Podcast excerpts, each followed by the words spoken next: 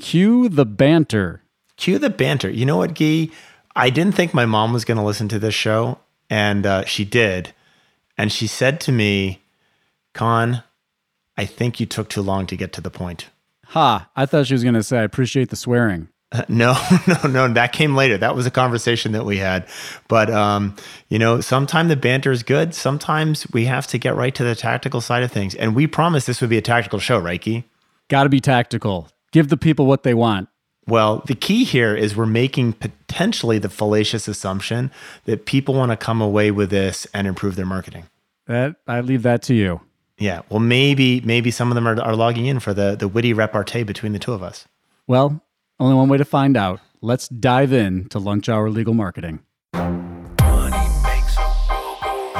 Welcome to Lunch Hour Legal Marketing, teaching you how to promote, market, and make fat stacks for your legal practice. Here on Legal Talk Network.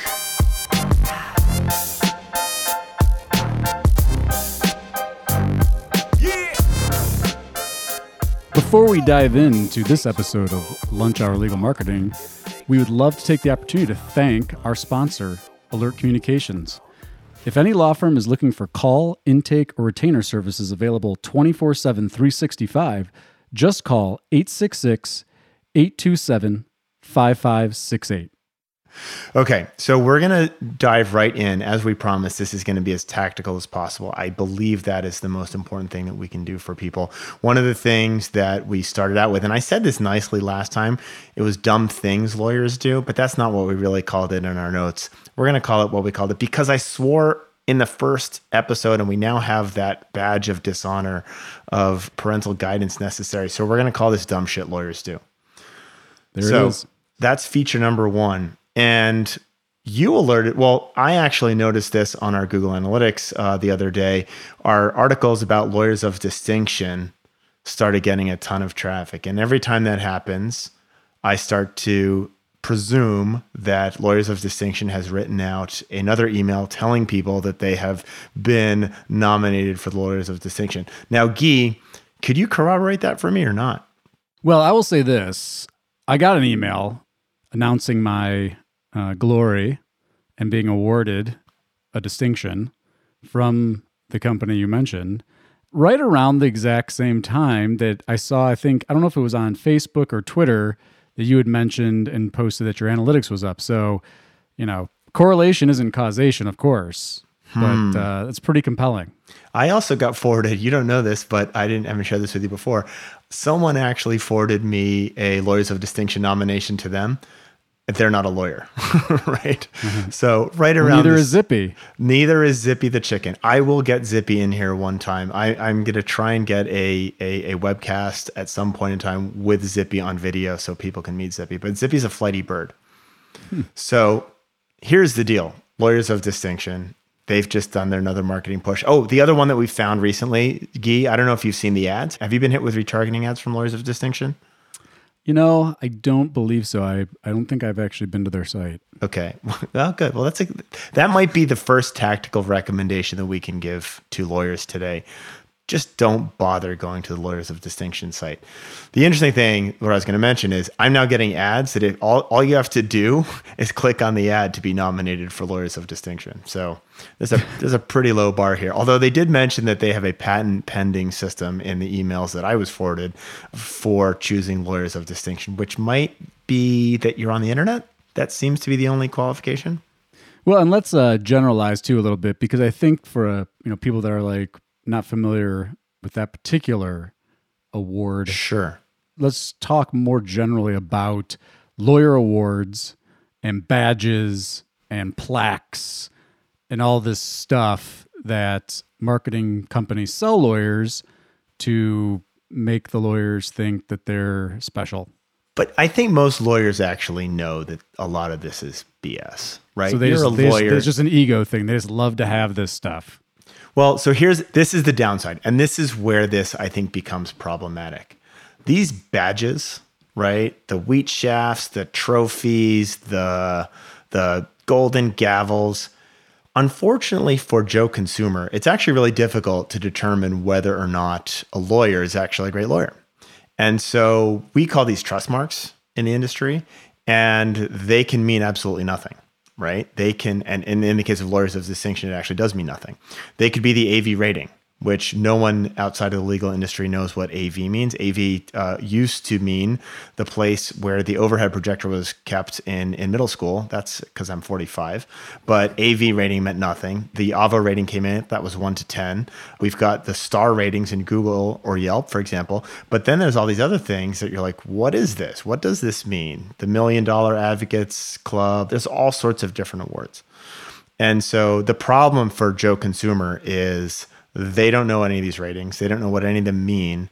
And yet it does bestow some level of quality or a perception of quality onto that individual attorney. And that's the problematic part to me. Right. Well, and there, that's the real reason I think that at least that we see when we get our emails from lawyers asking us about this stuff, that's their position, right?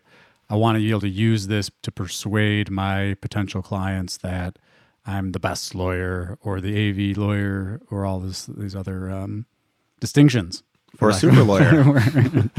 yeah. It's hard to get away from that distinction word, like the accoladed lawyer. So, what are we telling lawyers about these things? Uh, you're saying no badges, some badges, all the badges.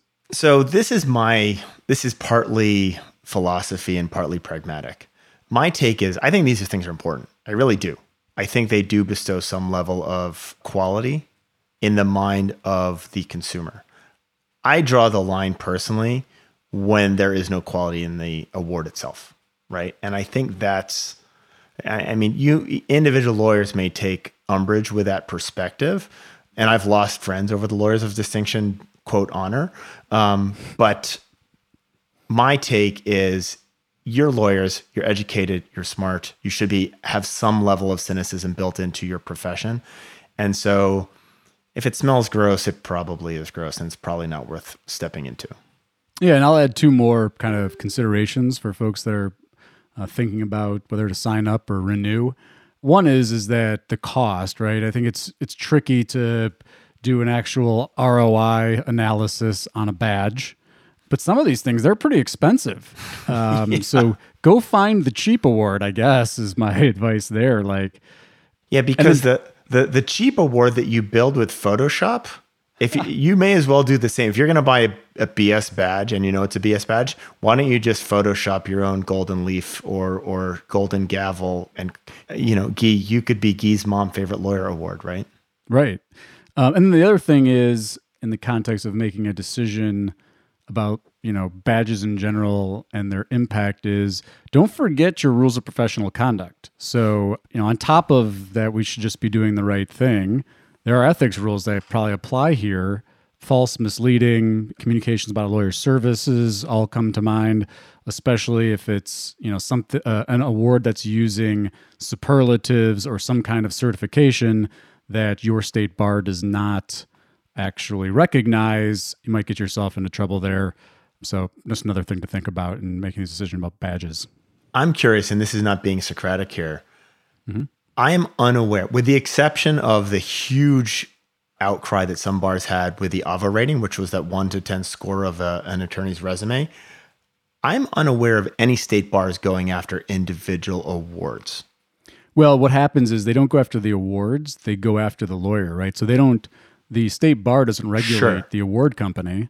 So what they do is what actually happens is your competitor reports you for right. some kind of violation, and the state bar sends you a letter saying, "Hey, take this down because it's false and misleading." That's what happens most of the time. I will tell you there are some high-profile ones, not necessarily in the uh, badges context, but there. And I, I haven't checked in on this. Would actually be a good episode for us. There's actually a case. I think it's in Pennsylvania of a client suing the law firm for fake Google reviews. So there's so mm. the, hmm. the, the theory of the case is I wouldn't have hired this lawyer if not right. for these fake Google reviews. That's false and misleading. I was that's basically fraud. So you're suing they're suing the lawyers, and that's working its way. I think it's working its way through. I don't know if that got resolved yet, but uh, that might be an interesting one to look at. So are you suggesting some of the reviews aren't genuine? Yeah, that we you know that's a don't have time to cover that one. Oh yeah, Okay.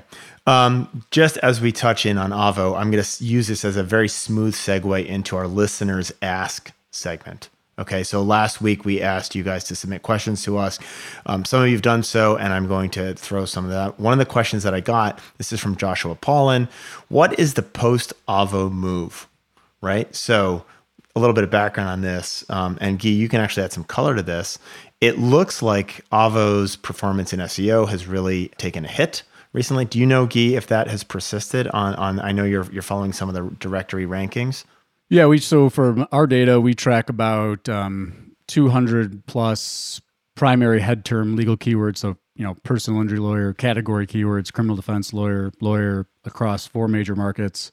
And um, yeah, over the last 365 days, they've they've basically, from our data, fallen completely off the list for those. In fact, out of the keywords we track, I think they only appear on the first page for one keyword, and it's in like in the ninth or tenth spot. So no top three positions for any of the keywords in the major markets that we track. But you know, as we will talk about, it's, it varies from place to place and keyword universe, yeah. keyword universe. Your mileage may vary, right, depending on right. where you are.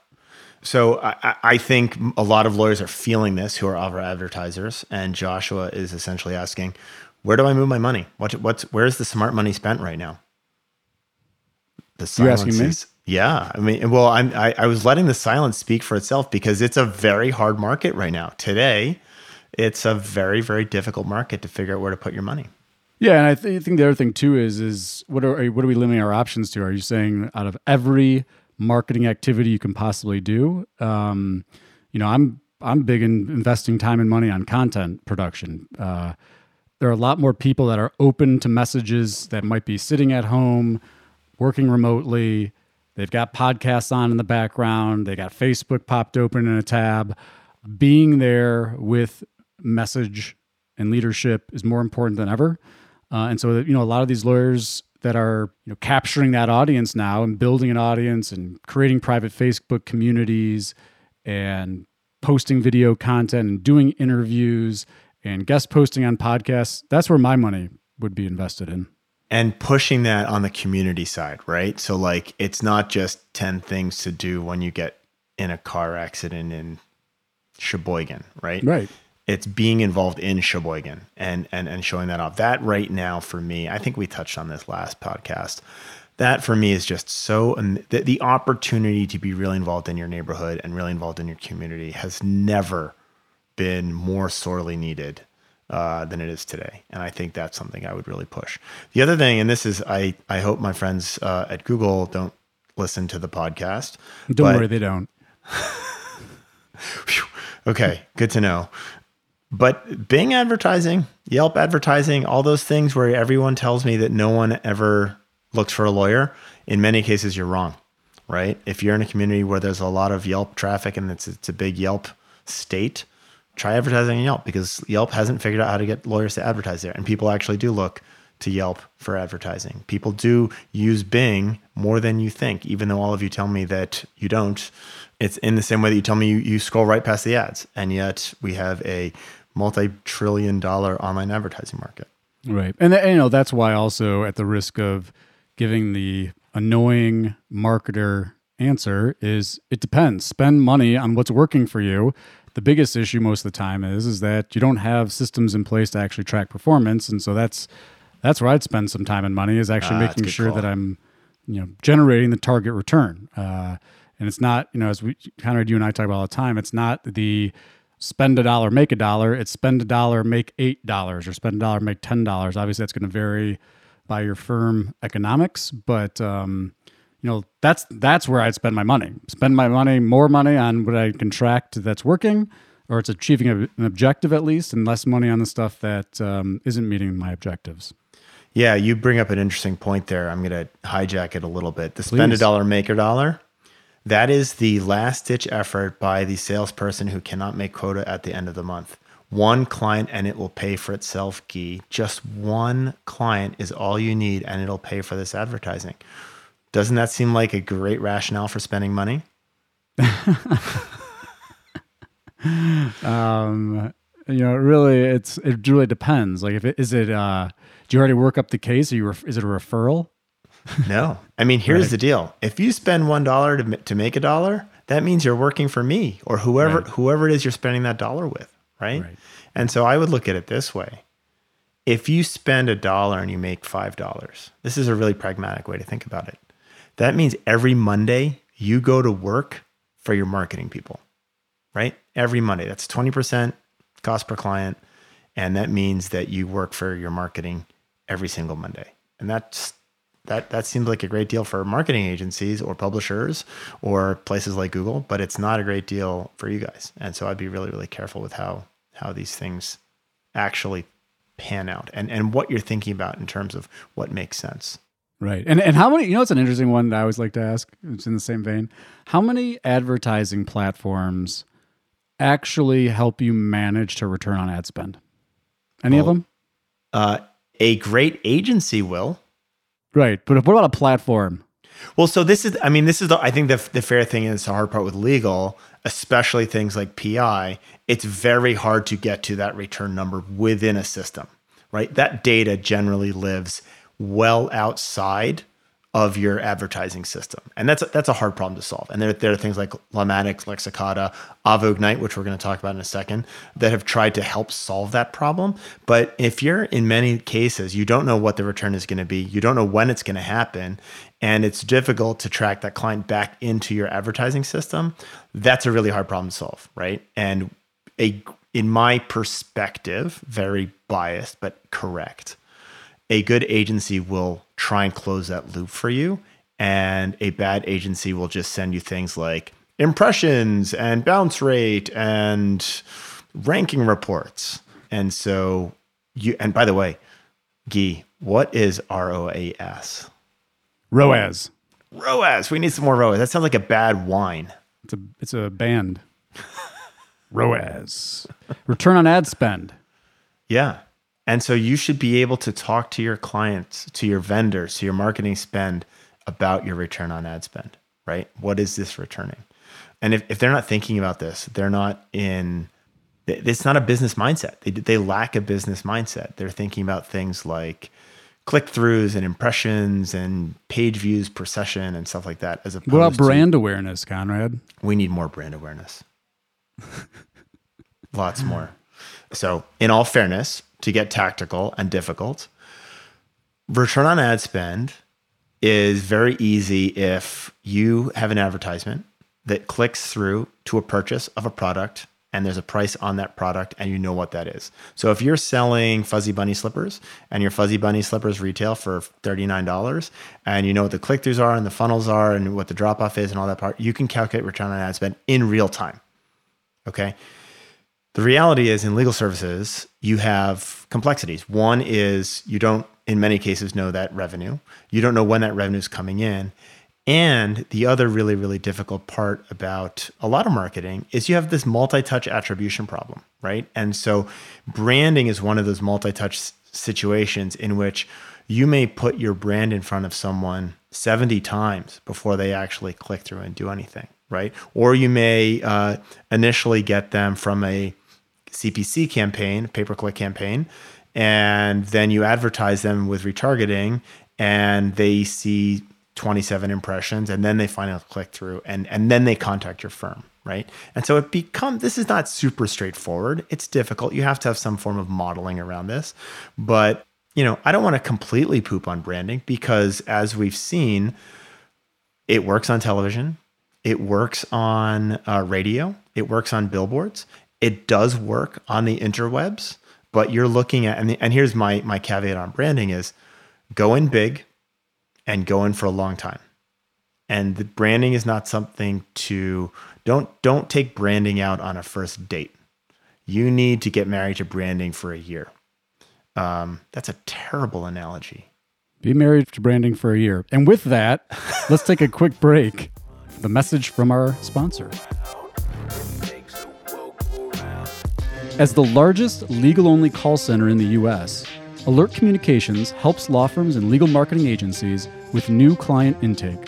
Alert captures and responds to all leads 24 7, 365 as an extension of your firm in both English and Spanish. Alert uses proven intake methods, customizing responses as needed, which earns the trust of clients and improves client retention. To find out how Alert can help your law office, call 866 827 5568 or visit alertcommunications.com forward slash LTN. And we are back, and Conrad now wants to ignite the passions of the listeners. Well, so we were we ended this with a discussion about branding, and we just had an experience of branding. And the key of the sponsors here is you're probably not going to hear this once and and connect with the sponsors right? It is it is that repeated exposure. It's knowing over and over again. You hear it on this podcast. You might see the advertisements on espn.com you might go to the PILMMA conference and see the booth. It is that repeated exposure and law firms have to understand that this branding concept is the repeated exposure. And the more you spend on it the more it actually returns because it does require many many touches to be effective It's 400 images of a Whopper every single day. for, for it You know, there was a Burger King marketing study about that, about how because they want they want they wanted to know if I if we just expose people to a tremendous volume of images of Whoppers, will there be an incremental lift? And there was, because you get hungry for whoppers when you see lots of whoppers right I guess. I don't know, it's an old study. okay I haven't had a Whopper in years. I haven't now. Now with the whole COVID thing, I don't know the last time you ate out. We have not eaten out at all Yeah. for like two or three months. Um, so, uh, side note, in the spirit of being awesome and being local and being engaged, go support your local restaurant people. It is a noble thing to do. As as, as I am sitting here completely guilty of not having done that. Okay.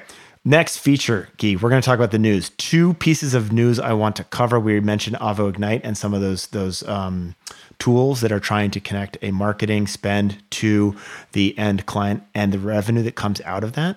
Everyone should know. And, and by the way, we're recording this just before the end of the month. At the end of May, the Avvo Ignite product is not just being no longer supported, but it is going offline. So if you are using Avvo Ignite and you're listening to this podcast, you should be scrambling. Gee, I know you have a bit of a, a, a dog in this hunt, so I'll ask the question to set it up. What are some of the alternatives to the Avvo Ignite product, and what do these products do, and why are they useful? HubSpot. Uh, no, seriously. And, you know, full disclosure, as Conrad mentioned, I'm an advisor uh, on Lawmatics, and Lawmatics is doing some really great work to uh, help solve this problem. But we're really talking about client relationship management and marketing automation. And so some of the bigger names, and, you know, there's even bigger names than these at the enterprise level, but, um, you know, HubSpot comes to mind, Active Campaign. But essentially, what they're doing is is they're uh, in various function and feature sets. They're helping you nurture from marketing activity, whether it's a, a paid campaign or organic visits to your website, phone calls, through the journey from potential client to client. And then ideally, you're able to actually uh, quantify the value or the fee generated by that record and then track it back to the money that you spent to acquire it. So you can do things like return on ad spend by campaign or by channel or by source, return on investment in the time that you're spending. So if you spend a lot of time publishing, you can track back, you know, how many of my fees were generated from these different activities and then say this is a good use of my time and money or this isn't such a good use of my time and money. Another thing that we talk about in this context is nurturing existing relationships. So one of the most untapped resources uh, at most law firms is your former client list where you know you represented them in something and then you're no longer stay in touch with them. Uh, whether that's just to check in on their birthday or wishing them happy labor day these types of uh, crm tools can help with that stuff too. That's kind of the overlay uh, overview of the of the lay of the land. What do you have to say about crm conrad? Yeah, so I, I think the key here is you can automate the process of getting to what I consider a very important number, which is cost per client, right? Fees become very difficult. There's a time element, there's an uncertainty with that. And it becomes, especially in PI, and even even things like family where where the the initial fee often balloons as as the spouses become more and more embittered. that's a great metric how do we so i've never heard of cost per client before how do you calculate cost per client Yeah, there's a there's a tool that came out of Microsoft called Excel. There's also calculators. Um, I- here's the here's the key. and I'm being snarky on purpose because it really shouldn't be that hard. You need to be able to track back your newly signed matters on a regular basis, monthly, ideally, quarterly at a minimum, back to the marketing channel from where they came. And the caveat here is you do not ask them where they came from because of two reasons. One, it's super, super disruptive, obnoxious to the client. Okay. So, oh, I'm really sorry that you just found your wife in bed with the piano teacher. Um, how'd you hear about us? was that a Google ad? It was, it was the, the piano teacher. Well, yeah, the, the piano teacher. Well, the piano teacher referred to you. yeah. Thanks, thanks, piano teacher. Um, no, but like a lot of people are still asking their clients how they found them, either on a form on the web, and they think this is generating good data, but it's not. A, it's super intrusive and obnoxious, and B, it's never accurate. At best, it is the internet right? And the internet is a fairly large place. Last time I looked, there's lots of places for you to spend your money. And the answer the internet does not help you track down where you spent your money to acquire that customer. And Gyi, there's a whole bunch of infrastructure one can put in place to make it very, very easy to actually track this down. So there's dynamic call tracking. There are tools like Lawmatics, um, uh, the X Ignite, CallRail is a great tool that you guys Clio should be Grow. working with. Clio Grow, which used to be Lexicata, which they've I don't like that they called it Clio Grow. It's it's just a weird I don't know. You're not um, making friends, man. I know. I, I I would not have I think my problem here, Gyi, is rebranding things is always very difficult. I will tell yeah. you this. So the last time we talked, we talked about our, our adventures in rebranding Mockingbird as Cockroach to help people know that their job is to survive through the COVID crisis. That was a really, really interesting experience. I would not recommend rebranding. I thought it was going to be really clear that this was just a one off. Needless to say, you're back to Mockingbird. We went back to Mockingbird because it was fun, it was different, it was unique, it stood out, and it was super confusing to a lot of people. So here's because I know I can hear listeners typing this into Google right now. What's a good cost per client? So the answer to that is it depends. See, I've been working with lawyers for so long, I can equivocate on anything. So we're going to go back to that business school answer that Gyi and I were talking about earlier in terms of just one client and it will pay for itself. Does that make sense? That's a terrible cost per client because that cost per client literally is 100%. Your return on the just one client and it will pay for itself is zero, right? That is your return. And no one would ever invest in the stock market where your return was zero. So that's insane. And so you need to think about how much you're willing to spend for that client. Now, you may be a volume shop in PI where you're doing tons of car accident lawyers. You have a lot of lawyers that you're paying as little as you possibly can, and you make it up in volume. On the flip side, you may be a boutique firm that wants that very, very special case, right? And so the answer is very, very different based on your objectives and and and and how aggressive you want to be and what your economics look like. So um, that's kind of my thought on cost per client. Got it. Well, I think that's important for people to be thinking about. One other thing that under the listeners ask section that we didn't cover, and I think it also dovetails with some of the other things that you've been seeing floating around the web that I think are newsworthy. It comes from Jim Hacking. What are some of the big marketing mistakes that you see lawyers make? And then, and not necessarily, maybe this isn't one of the biggest mistakes that you see, but connecting that to this idea of Kelly Phillips Erb saying, I received an email explaining this week that I was being unfollowed for being too political. Thoughts? Yeah. So Tax Girl, who's been around for a very long time, writing writing amazingly well about possibly the world's most boring subject, losing followers because she's getting political. And by the way, I read her stuff all the time. This is not political. This is just facts. Okay. And so you can see just how amazingly difficult this world is right now. You know, Gyi, you and I are sitting here talking about, hey, you need to be vocal, you need to be involved in your community, you need to be available and, and sharing content. A lot of the content on the web is really dark right now. I mean, we're sitting on the last 48 hours, the racism that's happened very, very prolifically on the web in the last 48 hours is beyond disturbing. Okay. And so the question becomes I, I personally find it difficult to be active and involved in the conversation without having a lot of that conversation being political. Okay. And for me, well, let me, let me back up a little bit.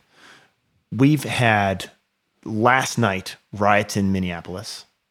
Okay. We've had the George Floyd that, that, issue, the murder, I'll call it murder. Um, I, was, I was trying to select my words carefully there, and I, I started with murder. I went to issue to, to tone it down, but like that's murder. Um, I'll let you lawyers debate whether or not that's actually the case, but if you've watched that video, it is sickening. You have the Amy and Christian Cooper altercation in Central Park. And then this is all colored with a an election that is just rife with awfulness. And everyone has a voice. And so the question becomes for me is and I have my bias on this. Do you insulate yourself from this conversation or do you embrace this conversation? And and and and Gyi, I'm wondering where you stand on this. I tend to, you know, you already know where I stand on this, but um, if you don't stand for something, you stand for nothing. Um, you know, here, here's kind of my bigger picture on this in general, and I tie it back to some of the bigger mistakes that lawyers make because it really, this whole subject really hits me on two of them. The first is big marketing mistake is that your marketing is not about you, the lawyer. It's right. about your target audience, your potential clients, your existing clients, the people that refer you business, other lawyers in the community, the people who actually care, the consumers of which you're publishing. That's mistake number one is that lawyers tend to, you know, whether they're told by their marketing person or instinctually, they think they need to tell everybody that they see uh, that how hard they fight and how many years of experience they have and how good grades they got in law school and how much no money they've won. Right. No, how much money they won. Maybe some care about that. In any event, um, it's not about that's number big mistake number one is it's not about you. It's about them. And in this context, the other thing is is that when you think about it being about them, it's impossible to stand out in a competitive marketplace and be vanilla. And so when you say insulate yourself, you know, the question like am I telling you that you need to be, you know, a polarizing figure in your local community. I'm not saying that. But I am saying that if you want to stand out, if you want to take a leadership role, if you want to be a, a knowledgeable and thoughtful and trusted advisor, I don't think that you can just make all of your content either ignore some of these issues that we're facing. Uh, you know, it's just it just this silence is deafening. Is that a saying? The silence is deafening. Uh, I, am sure that was uh, Voltaire. So, so you know, everybody's no got to find their own comfortability level with with how much they want to engage on these issues. But you know, certainly, if especially if you're in a practice that's serving a community that's facing these issues, if you are silent on this, you are not an advocate for your community or for your audience or for your clients. Uh, you know, lawyers are. You know, we can. There are certain lawyers that aren't. You know, if you're a uh, corporate tax lawyer. Maybe these aren't the issues that you're uh, taking a lead on. But um, you know, if you're a criminal defense lawyer, if you're if you work in the criminal justice system, if you work in the civil justice system, uh, and you serve legal services consumers in your local community, uh, I don't see how you can be completely blind. Now, I'm also not, and we talked about this a little bit in, in the prep for this conversation. I'm not suggesting you just become a political hack either here, right? That's not take. That's not uh, leadership, right? Well, I think the key here is the hack, right? And and so the the backside of that is like this has to be genuine. You have to be really genuinely committed to something like this in order to get involved. So the hack for me is like don't become involved because you see it as a marketing opportunity. But I would flip that and say don't be afraid to get involved because you see that as a marketing liability. And right. my, you know, I just watching watching the videos that came out this morning of the riots last night, and I'm I'm sitting there. So this is an extreme level of this. What could you do as an attorney if you're in Minneapolis last night, are you involved, like at, at the extreme level, are you involved on the streets, involved in the protests with the camera? Right? By the way, those protests got, my opinion here, way out of hand, um, blah, blah, blah. But are you involved? Are you talking to people? Do you have a, you have a better opportunity to talk to people in the community than last night? Right. And that is, I feel like lawyers are afraid to do that in many cases. And and here's the thing that killed me. And by the way, I do not have a JD. I went through my experience working with in the legal industry started in 2006 and I will tell you I walked in with the same perspective of lawyers that most Americans have, which is very negative.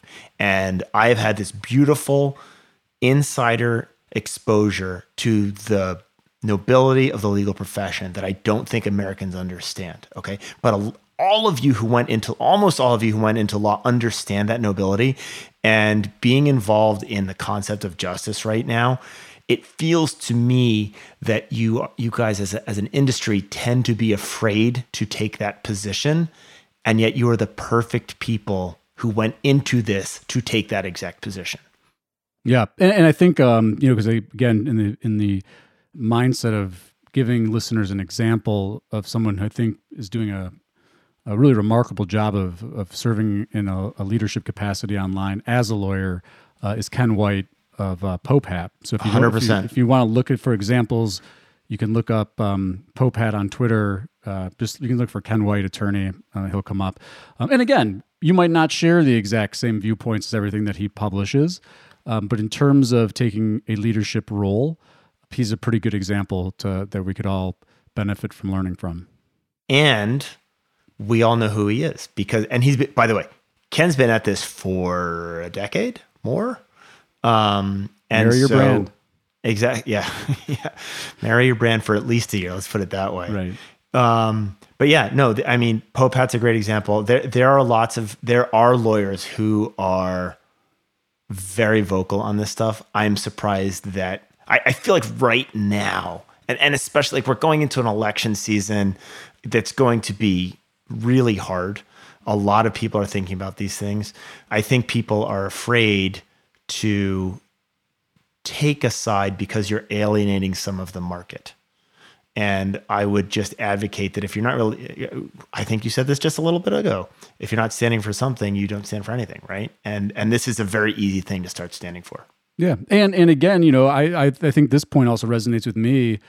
You know, I'm a 40 something uh, white guy. You know, my maybe my voice on this is not the uh, the voice that should be listened to the most, but maybe I can be an advocate and get some of the other voices that might, you know, be lawyers that, uh, you know, whether they're uh, a lawyer of color or of a uh, underrepresented community, maybe this is an opportunity to be more inclusive in hearing their voices all right, I just had an idea, and let's let's wrap on this, but let's extend an invitation. I would love to have as a guest on our next podcast someone who was actively involved and has been very very close. I, I, the perfect person is an attorney who was involved in the protest last night but there are other examples but that is something i would love to bring someone on to talk about that experience and why they took that step so if, if you know anyone if you are that person we would love to talk to you find a way to get in touch with me or Gyi and we'd love to have you on as a guest about a brave decision where you've been involved with something very recent there you go. Thank you, everyone, for tuning in to this episode of Lunch Hour Legal Marketing. As always, uh, love or hate what we said here today please do go leave a review on Apple Podcasts or your favorite uh, podcasting platform. And if you just stumbled across this uh, episode and actually do want to hear more of it from us, please subscribe to Lunch Hour Legal Marketing on Apple Podcasts, Google Play, Spotify, Stitcher. There's a lot of podcasting platforms these days. There are. There are. And thankfully, you and I don't have to think about it because this is produced so well. So we just have the easy part. We talk it gets recorded by amazingly good talent, and then it gets distributed, which is amazing. Thank you. And thank you, Conrad. Hey, thank you. Till next time. Till next time, hopefully, sometime it'll be in person when this COVID thing is all over. I'll wear a mask.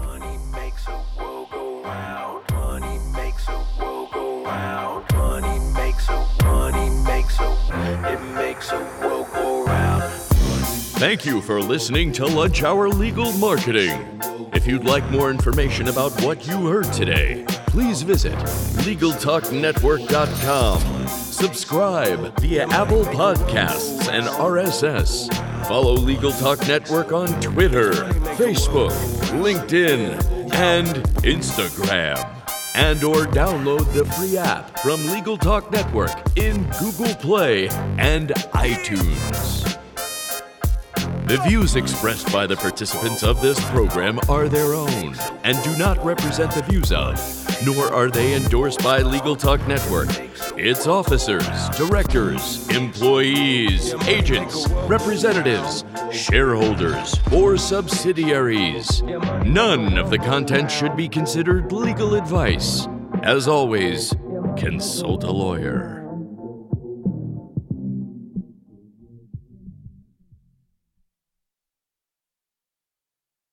If you're a lawyer running a solo or small firm and you're looking for other lawyers to talk through issues you're currently facing in your practice, join the Unbillable Hours Community Roundtable, a free virtual event on the third Thursday of every month.